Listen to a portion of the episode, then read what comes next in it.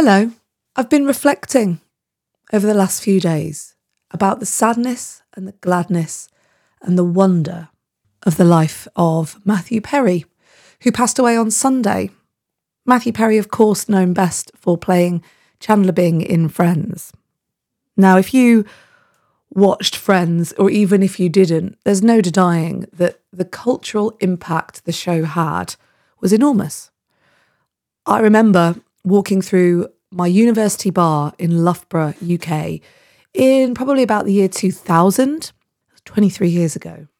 And a guy said to me as I was walking through, he went, How you doing? Which is a really famous line from the show. One of the characters, Joey, played by Matt LeBlanc, says it when he's trying to chat up someone. and it's always taken with a real pinch of salt. But even then, I laughed out loud and walked past the guy and thought to myself, isn't it amazing and wondrous how these people in LA put this show together and now there's a guy in a bar in the middle of a small town in the UK, practically the other side of the world, using it as a way to communicate. I just thought it was amazing. So when it comes to the character of Chandler Bing, Matthew Perry, you'll see in all the write ups about Matthew Perry, Matthew Perry brought Chandler Bing to life through changing the emphasis on the words in lines, through being funny, through making a joke out of difficult situations, through having those kind of, I call them commentary lines, you know, to sum up a situation that's going on in front of you.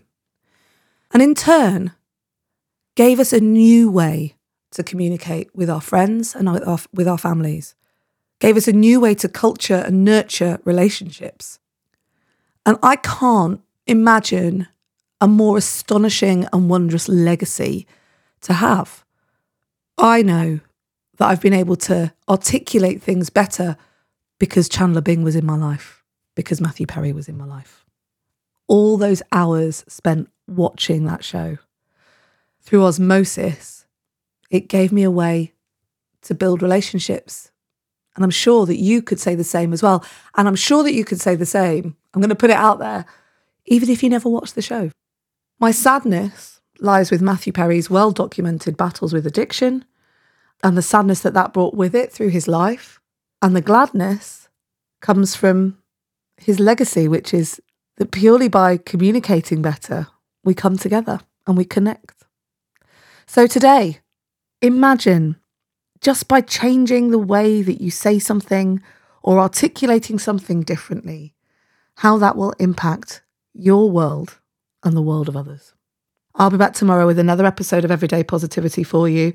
In the meantime, have a great day and remember, you have 100% got this.